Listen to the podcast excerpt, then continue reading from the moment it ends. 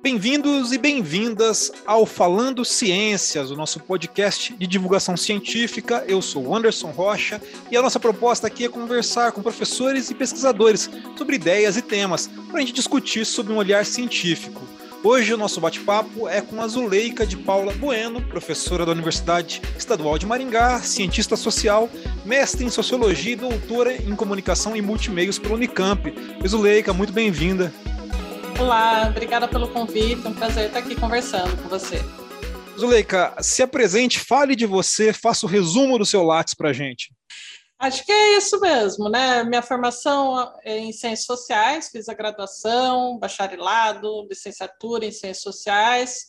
Desde a graduação, eu comecei a pesquisar cinema, numa perspectiva própria das ciências sociais, uma discussão né, sobre o lugar social do cinema e continuei com isso no mestrado e no doutorado fui me aventurar ali pela discussão dos multimeios, sempre na, na discussão do cinema brasileiro, né? pensando ali qual é esse lugar social que o cinema ocupa. E daí, terminando o doutorado, vim aqui para Maringá, assumi uma posição aqui na universidade e tenho agora avançado mais na questão do ensino de sociologia, mas sempre articulado com imagem. A minha maneira de ver o mundo sempre passa pela fotografia, pelo cinema, pelos quadrinhos, pela televisão.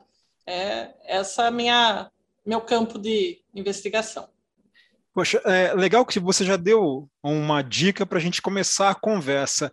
É, eu estou fazendo uma passagem nessa primeira temporada do nosso podcast sobre as ciências sociais, as humanidades, e tentando fazer uma relação desse tema, né, dessa grande área do conhecimento, com as ciências como elas são vistas geralmente pelo senso comum, né, pelas pessoas que não estão dentro da academia e muitas vezes até pelos nossos pares na academia que fazem parte de outras áreas das ciências, como as exatas né, as ciências naturais de maneira geral. E aí você falou de alguns temas que são caros para você, que você pesquisa e sempre pesquisou, como, por exemplo, o cinema, os quadrinhos, né, as histórias em quadrinhos e a televisão.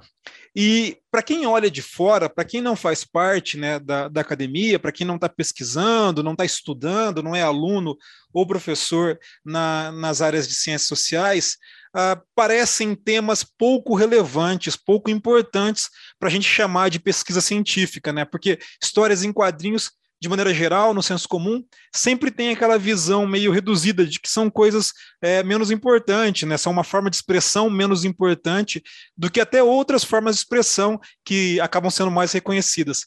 Mas a gente sabe, eu e você fazemos isso, né? A gente gosta de pesquisar e a gente gosta de fazer, de manter a nossa, é, as nossas pesquisas sobre temas que são assim meio descartáveis, né? Em, em outras áreas.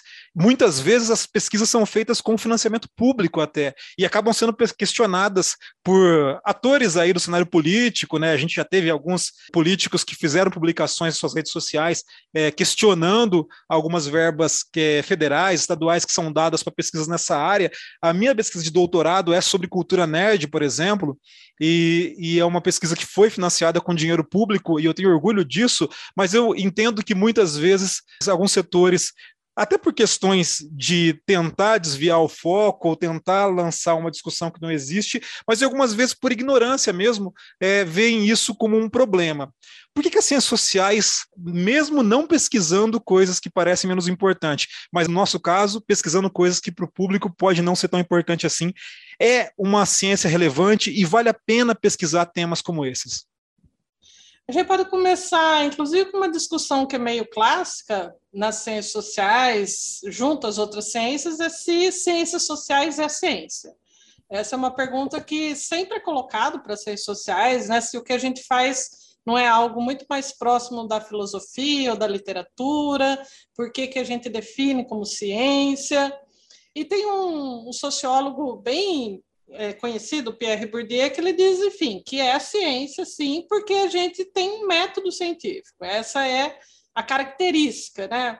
Porque também, assim, eu acho que muitas vezes quando se pergunta se é isso que a gente faz, é ciência, tal, muitas vezes as pessoas não nem mesmo sabem o que é a ciência. Algo que caracteriza a ciência é o modo de produção desse conhecimento. E é isso que faz com que a gente possa pensar numa ciência da comunicação, porque você tem um modo de produção de conhecimento que segue regras, que tem métodos, que tem formas de verificação. Isso vai ser comum para a biologia, para a química, para as ciências sociais e para toda pesquisa feita dentro de um espectro científico, inclusive para os estudos literários. Você vai fazer estudos literários dentro da universidade e você vai seguir um método que é o um método de observação, de que levantar hipóteses, de procurar verificar essas hipóteses e de compartilhar publicamente. E isso as ciências sociais fazem. A ciência é algo que desde o seu início, ela tem um modo de se organizar e o modo é colocando perguntas. Então, principalmente o conhecimento científico é um conhecimento que coloca questões. Quando a gente vai fazer uma pesquisa, a gente sempre fala: o que é mais importante na pesquisa é a pergunta, porque a pergunta é o que vai orientar. A pergunta vai ser: eu quero saber, por exemplo, qual é o comportamento político brasileiro. Eu vou ter que pensar como, que método eu vou organizar para responder essa pergunta. Será que é uma pesquisa estatística? Será que vai ser uma entrevista com um grupo, né? por exemplo, eh, grupos focais, que você reúne umas pessoas com determinadas características e colocam questões? E daí, assim, as questões elas são as mais variadas dentro das ciências sociais, porque as ciências sociais são amplas, né? Elas são feitas de principalmente três grandes áreas de conhecimento, que é antropologia, sociologia e ciência política. Quando a gente entra num curso de ciências sociais, esse é o, o eixo de formação. Os estudantes de ciências sociais têm conhecimentos na área da antropologia, que, grosso modo, é uma pergunta sobre as produções culturais, as representações simbólicas. A sociologia, que se preocupa mais com as organizações, com as instituições né, com os modos que as pessoas têm de se organizar para a vida coletiva. E a ciência política, que é uma investigação sobre o poder e as diversas manifestações desse poder, não necessariamente só o poder é, político organizado como partido, mas também esse até o poder que é as, as relações né, sobre os fundamentos do poder, como faz uma linha da filosofia política que integra a ciência política.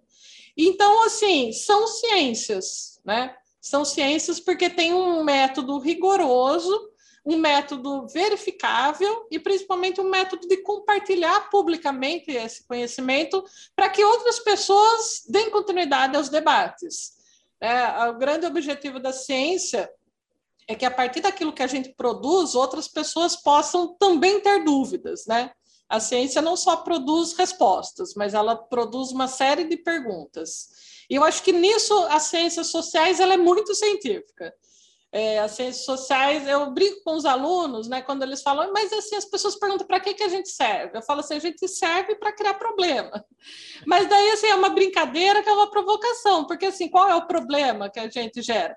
Problemas de investigação como toda ciência, toda ciência ela existe para criar problemas de investigação. Né? Seja uma ciência que está pesquisando uma vacina e que tem como problema como que determinado reagente químico né, vai enfrentar um vírus, tal, esse é um problema. Seja uma pergunta relacionada a uma pesquisa eh, de caráter, né, assim como que as pessoas votam que é uma pergunta bem forte dentro da ciência política, seja uma pergunta assim, como que as pessoas organizam as suas reivindicações, que é uma pergunta muito típica né, dos, da, da, sociologia, quando vai investigar movimentos sociais, o que as pessoas estão pedindo, como elas estão se organizando para isso, ou seja, uma pergunta que investiga qual o significado que se dá para a ação, que é a pergunta bem típica da antropologia, né? A gente pergunta os significados da ação humana. E aí que os significados, acho que começam, né, os significados são tão múltiplos que eles estão em todos os artefatos culturais que a gente produz. Esse artefato cultural pode ser uma obra exposta no museu, esse artefato cultural pode ser um prato de comida é, que vai adquirindo o significado de pertencimento, esse artefato cultural pode ser um processo de educação, pode ser um filme, pode ser a convivência que se tem no determinado grupo, né? São os modos de vida. Todo modo de vida humano ele é perpassado por significados. O ser humano produz o mundo que ele vive. Esse mundo que a gente vive é um mundo, sim, né? que tem o seu, sua base natural, nosso corpo tem a sua base biológica, o universo, né? o planeta Terra tem uma série de elementos que compõem, mas tem um elemento muito forte dentro desse mundo, que é o elemento humano. Né? A gente dá significado e a gente transforma o mundo que a gente vive. O, a antropologia tem trabalhado muito com a ideia né, dos humanos e não humanos. Eu acho essa uma ampliação fundamental que a antropologia faz, porque incorpora né, na ideia da transformação do mundo os diversos agentes. Você pensa que não humanos também são agentes desse mundo. E isso só a ciência é capaz de imaginar, assim, não só a ciência, mas acho que a ciência imaginar isso é algo bastante relevante. Você tocou em vários pontos aí que eu acho que vale a pena a gente desdobrar, mas eu vou dar vou, vou buscar falar mais sobre um deles. Eu sempre penso nisso e concordo, foi lá no começo da sua resposta, a questão da metodologia, né? A gente classifica a ciência a partir de, do método, né? Se há um método científico, a gente consegue entender aquilo como ciências, mas é muito difícil para que você consiga ilustrar fora do ambiente acadêmico a ideia de método. Né? O método ele é um, um tema sempre uh, problemático de ser bem explicado. Então, como é que você define o que é ciência sem o entendimento correto do que é o método? Mas eu sempre, quando estou conversando sobre isso, e até um dos episódios que a gente tem uh, nessa primeira temporada, que tem a participação do professor Samiro Takara, uh, eu discuto com ele e eu pego esse exemplo, que é o do ser humano. Talvez, e você pode concordar ou discordar de mim, as ciências sociais seja a ciência mais difícil de explicar e de mostrar ela para alguém que não faz parte daquele ambiente, porque ela trabalha com o objeto mais complexo de todos. Né? Uh, é muito mais simples visualizar um experimento, visualizar uma resposta a partir de uma pesquisa dentro da física, porque ela trabalha com elementos muito simples né, de a gente perceber, da gente identificar. identificar. Agora, o ser humano é muito complexo, né? ele é o objeto de estudo mais difícil de todos. Partindo por aí, a gente consegue mostrar como as ciências sociais acabam sendo uma ciência um pouco mais complexa de se entender, né? Ela não é tão linear porque o ser humano ele é sempre muito é, cheio de camadas, né? Cheio de percepções e visões que não conseguem ser explicadas de maneira muito simples. É, eu vejo sempre assim, o método é uma maneira organizada de pensar. Né? Eu, não acho que o método também é tudo, é, não é um, uma criação assim muito fora do, do cotidiano. Assim, a ciência ela tem um modo organizado de pensar, onde você planeja o seu pensamento. É, e esse pensamento ele é perpassado por ações. Então, por exemplo, nas ciências humanas, nossa ação muito se dá a partir da leitura, da escrita a partir, às vezes, né, do trabalho de campo, que é o quê? Fazer entrevistas, conviver com as pessoas, fazer uma observação do, do, dos fenômenos da maneira que eles ocorrem, né? enquanto eles estão acontecendo, tendo um contato direto. Porque daí você também tem, é isso que eu falo, dependendo da pergunta, você tem vários caminhos, né? No dia a dia, todo mundo pensa sobre a sua vida. Eu acho que assim, e aí eu tenho um, um, outro sociólogo, que é o Howard Becker, ele sempre chama atenção para que a gente não ache que ah, alguns grupos têm o domínio da representação sobre o mundo. Só os cientistas conseguem fazer representações sobre o mundo. Não. Né? No cotidiano, todo mundo seja cientista ou não, né? todo ser humano atribui significado para as suas ações, procuram respostas para os seus problemas, criam interpretações sobre o seu próprio mundo.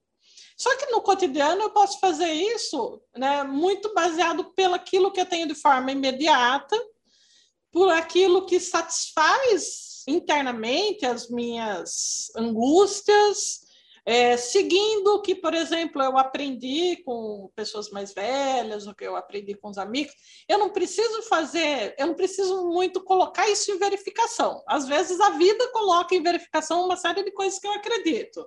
mas isso é, se dá no decorrer da, da própria experiência, né? Na ciência, não. Né? Na ciência, eu coloco uma pergunta porque eu quero investigar.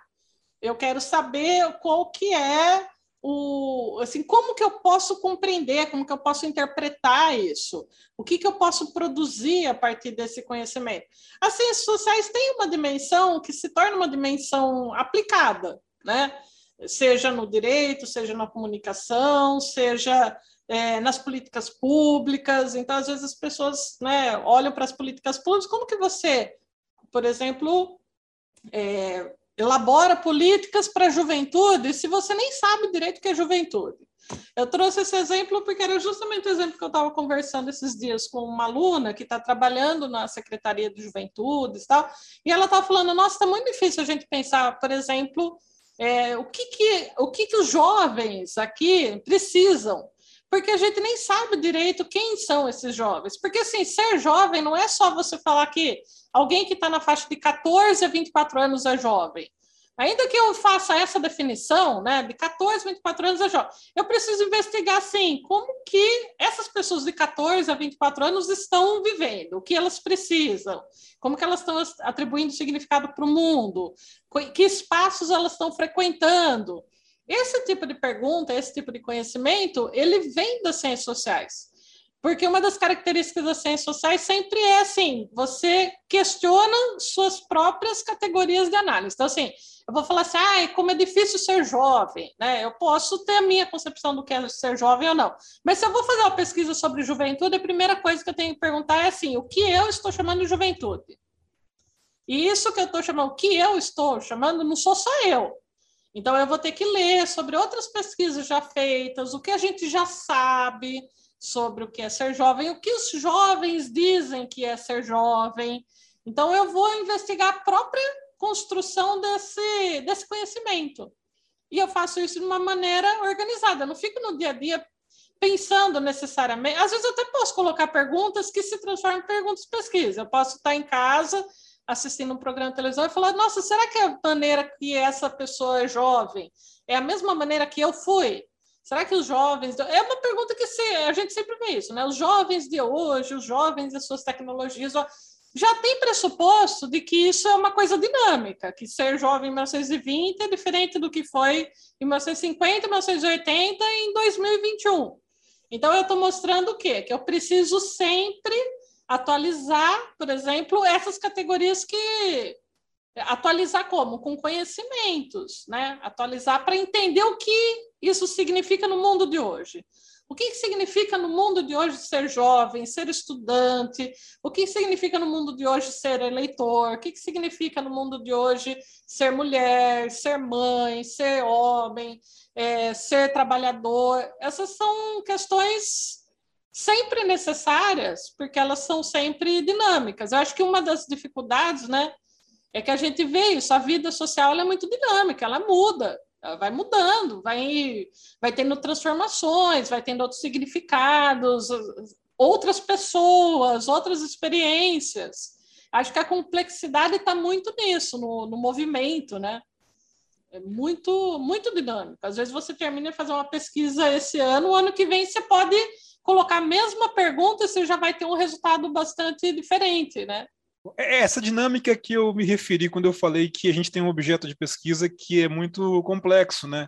Ah, uma partícula ela vai se, é, se comportar da mesma maneira e a pesquisa vai se repetir até que tenha uma quebra de paradigma daqui não sei quantos anos, né? Mas uma pesquisa em ciências sociais pode ter um resultado muito diferente em meses que a gente faça, meses de distância de uma pesquisa para outra, né? Então essa complexidade do ser humano ela fica bem evidente nas pesquisas na, nas ciências sociais, né? É, essa ideia de que você vai replicar e ter o mesmo resultado, isso é uma grande diferença das ciências sociais em relação às ciências, né? Sim você, não, você pode replicar o mesmo modelo de estudo, isso você pode fazer. É, para construir um, um, que a gente chama de um desenho de pesquisa. Tem uma pergunta, vou ainda ficar aí com o exemplo das juventudes. Minha pergunta é, né, como é vivida a condição juvenil hoje? Quando eu faço essa pesquisa em Maringá, que é uma cidade do interior do Paraná, quando eu faço no Pará, que é uma capital do norte do país, quando eu faço na Austrália, numa, no interior da Austrália, ou quando eu faço em si, eu posso ter o mesmo desenho de pesquisa. Eu vou imaginar que eu vou sempre entrevistar, de repente, mil jovens, né? É, eu vou reproduzir da mesma maneira. Em cada lugar eu vou ter é, alguns elementos que talvez eu, daí é a coisa assim o que, que eu, as descobertas da pesquisa. Talvez eu encontre coisas muito comuns em todas essa diversidade de, de lugares e tal e provavelmente eu vou encontrar também muitas divergências. Mas provavelmente não vai eu não vou encontrar sempre a mesma coisa é, toda vez que eu aplico. Então a o, o, resultado ele vai se alterando.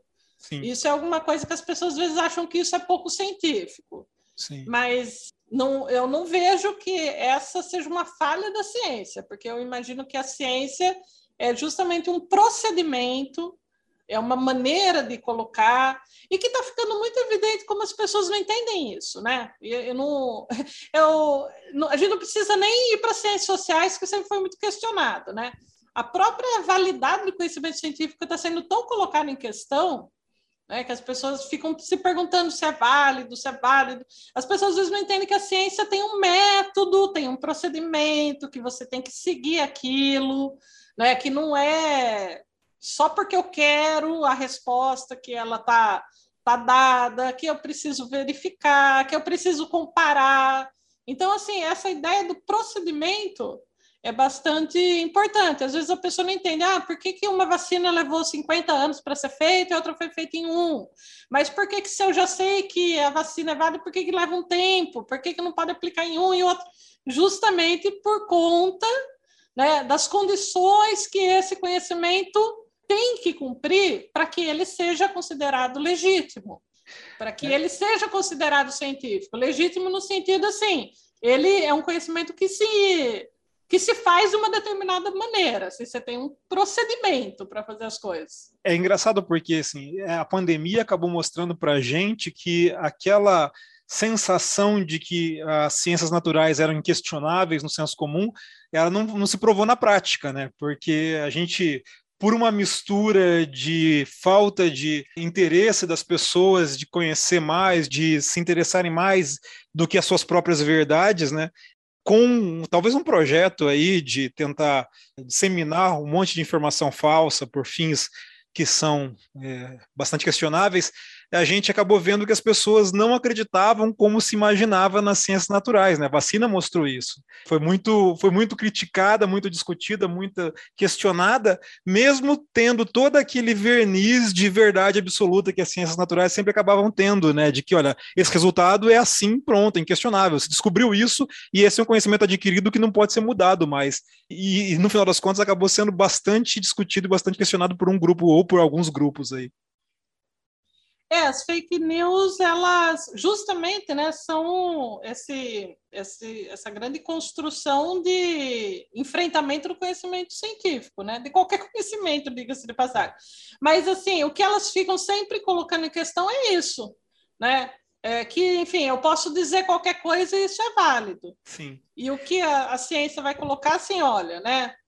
Porque a ciência tem a questão da refutabilidade. Você pode falar, olha, é, foi alguma coisa que se comprovou fazendo determinado procedimento, quando eu fiz de outra maneira, teve outro resultado. E isso também se discute. Você, por exemplo, ter dois resultados diferentes em qualquer tipo de pesquisa, de qualquer área, isso tem que ser colocado em discussão. E essa discussão ela é feita a partir de parâmetros e ela nunca é feita sozinha, ela é sempre feita de forma coletiva. Então, a dimensão pública da ciência é algo importante. O que, significa dimensão pública? Significa assim que você pode é, participar daquele debate a partir do momento que você segue as regras daquele debate. Olha, então assim, vamos ver os resultados, vamos entender como foi construído. A partir do momento que você constrói aquele conhecimento, você pode debater. Eu acho que as fake news elas colocam essa coisa assim de uma algo jogado para um espaço público, mas sem que se mostre o critério. O que, né, qual que é a diferença de uma fake news de uma, de uma notícia verdadeira? O critério de produção dessa notícia. Sim. Isso que eu acho que as pessoas têm muita dificuldade em entender, porque as pessoas acham que assim é, mas da mesma maneira que aquela grande empresa de comunicação falou tal coisa, eu posso falar outra. Tá, tudo bem, você pode falar, mas vamos ver como que foi produzido. Porque uma empresa de comunicação, ela tem um critério para produzir a notícia. Ela tem primeiro, né, uma responsabilidade sobre aquilo. Por que, que ela tem responsabilidade? Porque isso, assim, tem pessoas que vão verificar, né? Em geral, não passa só pela mão de uma pessoa. Daí você tem os critérios de verificabilidade, como que surgiu, qual é a fonte, né? Essa notícia se refere a tal coisa, ela faz sentido dentro das outras notícias, você vai comparando.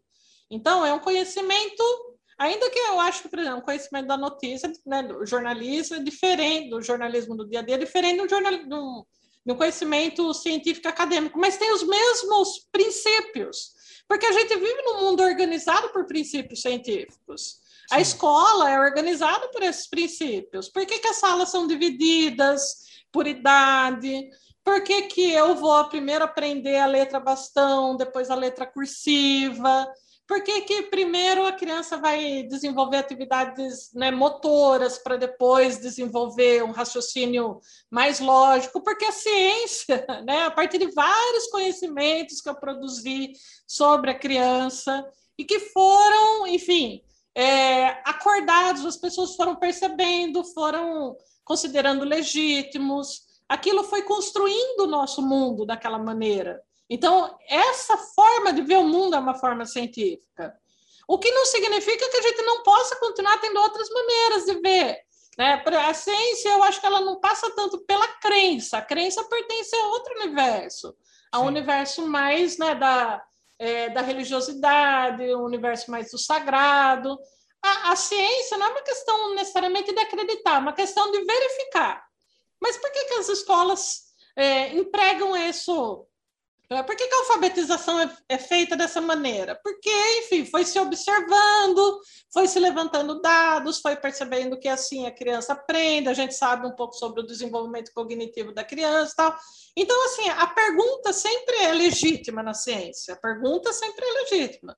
Às vezes ela não é legítima em outros espaços né, de produção de sentido. Sim. Às vezes alguma pergunta não é legítima na religião, tudo bem. Mas na, na ciência ela tem que ser. Sim. Então, eu acho que assim, se você pega uma notícia e se você pergunta, será que isso é verdade? Eu não tenho problema nenhum com isso. A grande questão é quando você fala, ah, eu não acredito. Eu falo, não, mas não é questão de acreditar ou não. É questão assim, existe fundamento para isso? Qual é a fonte? Uhum. Faz sentido? Outras notícias, outras informações confirmam isso? Tem conflito? Esse, eu sempre brinco assim, o pessoal fala, ah, falta amor no mundo. Daí acho que é o Sakamoto que fala que falta amor e interpretação de texto. Uhum. A pandemia mostrou que falta amor, interpretação de texto e metodologia científica, porque a gente tem que colocar assim, poxa, é verdade, é falso, tá? não é só interpretação de texto, é método para fazer essa interpretação também, né? E, e, falta consciência de classe também. ah, nossa, isso falta muito. Você sabe que você falou de crença, e eu tenho um divulgador científico que eu gosto muito, que é o Pirula, né? Que ele é da área de biologia, mas ele se uhum. mete em alguns outros assuntos, e ele fez um vídeo uma vez que era Eu não acredito na evolução, o título do vídeo. Uhum. E da, na teoria da evolução do Darwin. E aí eh, ele queria causar, né, chocar, fazer um clickbait ali, mas é, o, o argumento dele era que assim a, a, teoria da evolução não é uma questão de crença, ela é uma questão de verificação, você não precisa acreditar nela, né? você pode verificar ela. Então, a ciência não trabalha com a ideia de, de crer nela, você não precisa crer nela. Crer fica na, ligado mais à religião. Aí você acredita ou não, porque você não pode verificar. Então, você tem que acreditar, mas a ciência tem esse, é, essa ferramenta que é a verificação. Eu vou aproveitar o gancho que você deu até para a gente finalizar e para um final aqui de discussão, que é sobre a, a sua outra área que você está se dedicando mais agora, que é o ensino de, de ciências, é, é o ensino de ciências sociais, a metodologia de ensino. E, e, eu queria falar um pouquinho sobre o prejuízo que a gente pode ter e que às vezes não é muito verificável, né? Sobre a ideia de que tirar algumas disciplinas que parecem menos importantes, menos aplicadas, que não dão, parece não dar resultado direto no ensino médio básico, fundamental, como filosofia, como ciências sociais, é, pode ter de prejuízo numa, num país que carece tanto de educação. Por que, que ensinar essas disciplinas é tão importante e por que formar o aluno para ensinar elas é tão interessante? Eu acho que tirar filosofia, sociologia, artes do currículo não é um prejuízo só para a sociologia, para artes, para filosofia. É um prejuízo para a própria escola. Então, as pessoas têm que entender que você tirar conteúdos da escola, você não está necessariamente afetando somente aquela área específica, você afeta a escola. Então, eu sinto que a gente está num, num projeto é, bastante perigoso na, na educação, que é um ataque à escola em si. É, às vezes esse ataque aparece a partir de uma reformulação do currículo, onde você vai falar, ah, não precisa ter duas aulas de sociologia por três anos, tem uma aula por um ano, tá bom. Ah, mas para que ter tantas aulas de química? Vamos colocar química uma vez por semana, que já está ótimo. Mas porque, porque se, quando a gente olha os projetos, a gente vê que é, algumas disciplinas são mais afetadas, ou de repente esse projeto até começou colocando algumas disciplinas ali no, né, na, na linha de frente, mas hoje isso afeta de uma maneira muito ampla a própria ideia do que é a escola e do tipo de conhecimento que se produz. Como a gente estava falando, né? A escola é um lugar para a gente aprender a pensar. E a gente aprende a pensar por essas comparações, por esses enfrentamentos. Então, quanto mais eu tenho uma variedade de conhecimentos organizados dentro da escola, mais eu tenho condição que o aluno, é, estudante, perceba que eu posso abordar o meio ambiente numa perspectiva histórica, eu posso abordar numa perspectiva da biologia, eu posso abordar numa perspectiva da filosofia, eu posso abordar numa perspectiva das artes, então, assim, né, da sociologia, de tudo aquilo que a escola é composta, de todos esses conhecimentos. A escola é um lugar que produz e reproduz conhecimentos que são conhecimentos considerados legítimos para uma vida pública, para uma vida social. Né? A ideia da escola como um lugar de instrução ela é, na minha perspectiva, bastante equivocada. Porque, sim, a gente aprende competências, a gente aprende habilidades, mas a escola também é um lugar onde você aprende o conhecimento disponível na vida social. Então, quando você tira disciplinas, você está dizendo que alguns conhecimentos não são, não é só que eles não são necessários, mas assim, você torna mais frágil a formação de qualquer pessoa. Porque se eu posso perceber o meio ambiente a partir de cinco perspectivas, por que, que eu vou perceber a partir de uma só? Eu tenho que sempre pensar o que, que eu perco quando eu vou, né, assim, perder todas as outras quatro ou cinco perspectivas que me ajudavam a entender esse fenômeno. Né? Eu perdo a, a, perda, né? O que eu estou perdendo é uma possibilidade de é, encontrar alternativas, eu, é, a perda de, de perspectivas. Eu vou criando como se fosse um. Eu acho que a gente cria quase assim um mundo de becos sem saídas. Porque às vezes eu não vou encontrar uma saída, ou vou até um ponto numa perspectiva, mas tem uma outra que me oferece uma alternativa. Né? E eu acho que é essa ideia de você criar mobilidade, de pensar que é algo que, assim, a sociologia não faz sozinha. Eu não, eu não quero uma, uma escola onde eu só tenha aula de sociologia. Mas eu também não quero uma escola onde eu só tenha aula de matemática, porque a matemática com a sociologia, com a artes, com a química, com a biologia, que forma a coisa legal da escola. Uma escola que só tem matemática, a matemática tem um certo limite. Né? Eu entendo muito mais a matemática quando eu vejo ela, por exemplo, aplicada na física, na química, na própria sociologia, que usa estatística. Né? Uhum. E daí eu falo, poxa, eu não entendo muito a matemática por si só, mas quando eu vejo na estatística, ela faz sentido. Porque daí eu estou vendo que aqueles números representam a população, fez sentido. Né? É, eu, uma vez, você falou do, do pirula, eu fiquei muito chocada quando comecei a dar aula no ensino médio. Eu, por três anos eu dei aula no ensino médio. E um dia eu estava discutindo antropologia e falando como a visão da evolução na antropologia ela tinha um sentido diferente da biologia. né? Que a gente não falava num evolucionismo cultural. A uhum. gente não fica pensando que uma cultura é mais evolu evoluída que a outra, mas essa foi uma ideia muito forte no, no final do século XIX por conta da força do, do evolucionismo biológico. Daí o menino falou assim: Ah, eu consigo entender bem isso que você está falando, porque para mim não existe evolução de qualquer jeito. Eu falei, não, eu estou dizendo que são duas. A mesma palavra tem dois sentidos diferentes. Então, quando eu falo em evolução na biologia, eu estou falando uma coisa. Quando eu falo em evolução na sociologia, eu falo de outra. Então, olha como é interessante. Ele falou, não, mas evolução não existe em lugar nenhum. Eu falei, não, agora eu vou parar a aula. Daí o menino falou, eu não acredito em evolução. Falou exatamente essa frase, eu não acredito na evolução. Eu falei, mas não é questão de acreditar. Existem fósseis você pode ter várias teorias de como se deu, mas você tem ali né, elementos materiais que a gente sabe de quando é, a gente tem provas de que alguns animais se transformaram, que alguns deixaram de existir. A gente sabe hoje de histórias que teve momentos que a gente teve vários tipos de humanos, que o Homo sapiens é um tipo. E a menina falou: não, isso nada existe, isso não é verdade. E entrou todo um debate, que eu falei: é, é um debate sobre assim, entender o que é o método científico, né? É. E, e, que e daí eu falei: olha, eu estava querendo dizer. E daí é isso que eu acho que é legal. A escola tem que ser esse lugar do debate. Inclusive, do aluno falar: não acredito, e você dizer o que é o lugar da crença e o que é o lugar da verificação. Uhum. Eu posso verificar, verificar e ainda assim achar que falta. Que o legal da ciência é isso, eu verifico e ainda assim as pessoas continuam estudando, né, investigando sobre a teoria da evolução, tentando criar outras hipóteses, tal, mas elas se mantêm. elas se mantêm porque as escavações, tal, elas vão mostrando esses movimentos e, e que é, é, nas, nas ciências sociais é diferente. Assim, eu não vou fazer escavações, eu não posso transportar aquele mes aquela mesma ideia para a antropologia que daí vai gerar, por exemplo, consequências éticas, né? Sim. Então, por exemplo, a filosofia, eu preciso ter uma discussão de filosofia porque eu preciso ter uma discussão de ética. Os alunos têm que ter uma formação sabendo que é, o ser, porque a gente vai se humanizando. Eu penso muito isso. A gente não nasce como pronto, como ser humano. Né? A gente passa por um processo de humanização que se dá em vários lugares, vários.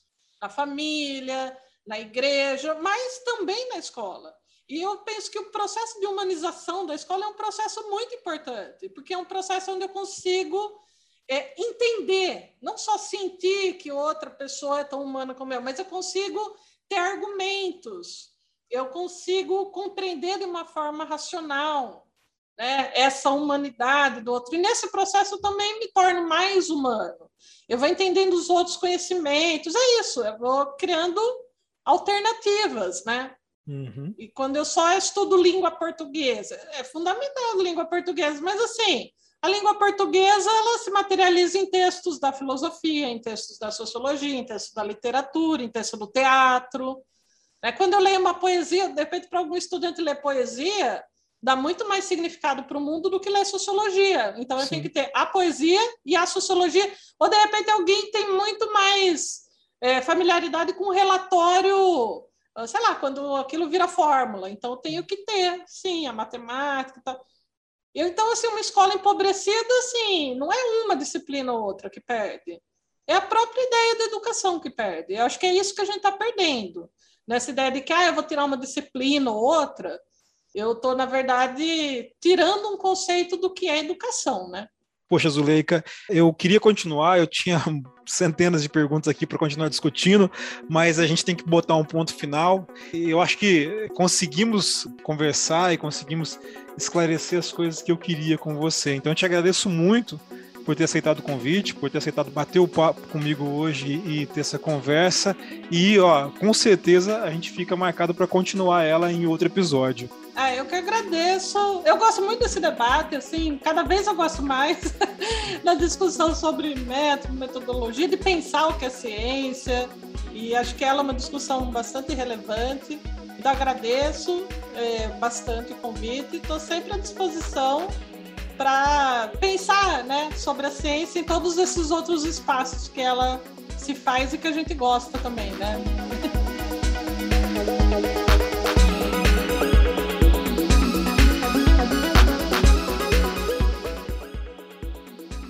Esse foi o podcast Falando Ciências. Esse podcast faz parte de um projeto de extensão da Universidade do Estado de Minas Gerais. Eu, Anderson Rocha, sou professor orientador e os acadêmicos Vitor Hugo Giroto e Leandro Mazalska também fazem parte do projeto, ajudando na produção, na pauta, na edição e também nas redes sociais. Nós ficamos por aqui e espero todos vocês no nosso próximo episódio. Muito obrigado pela audiência.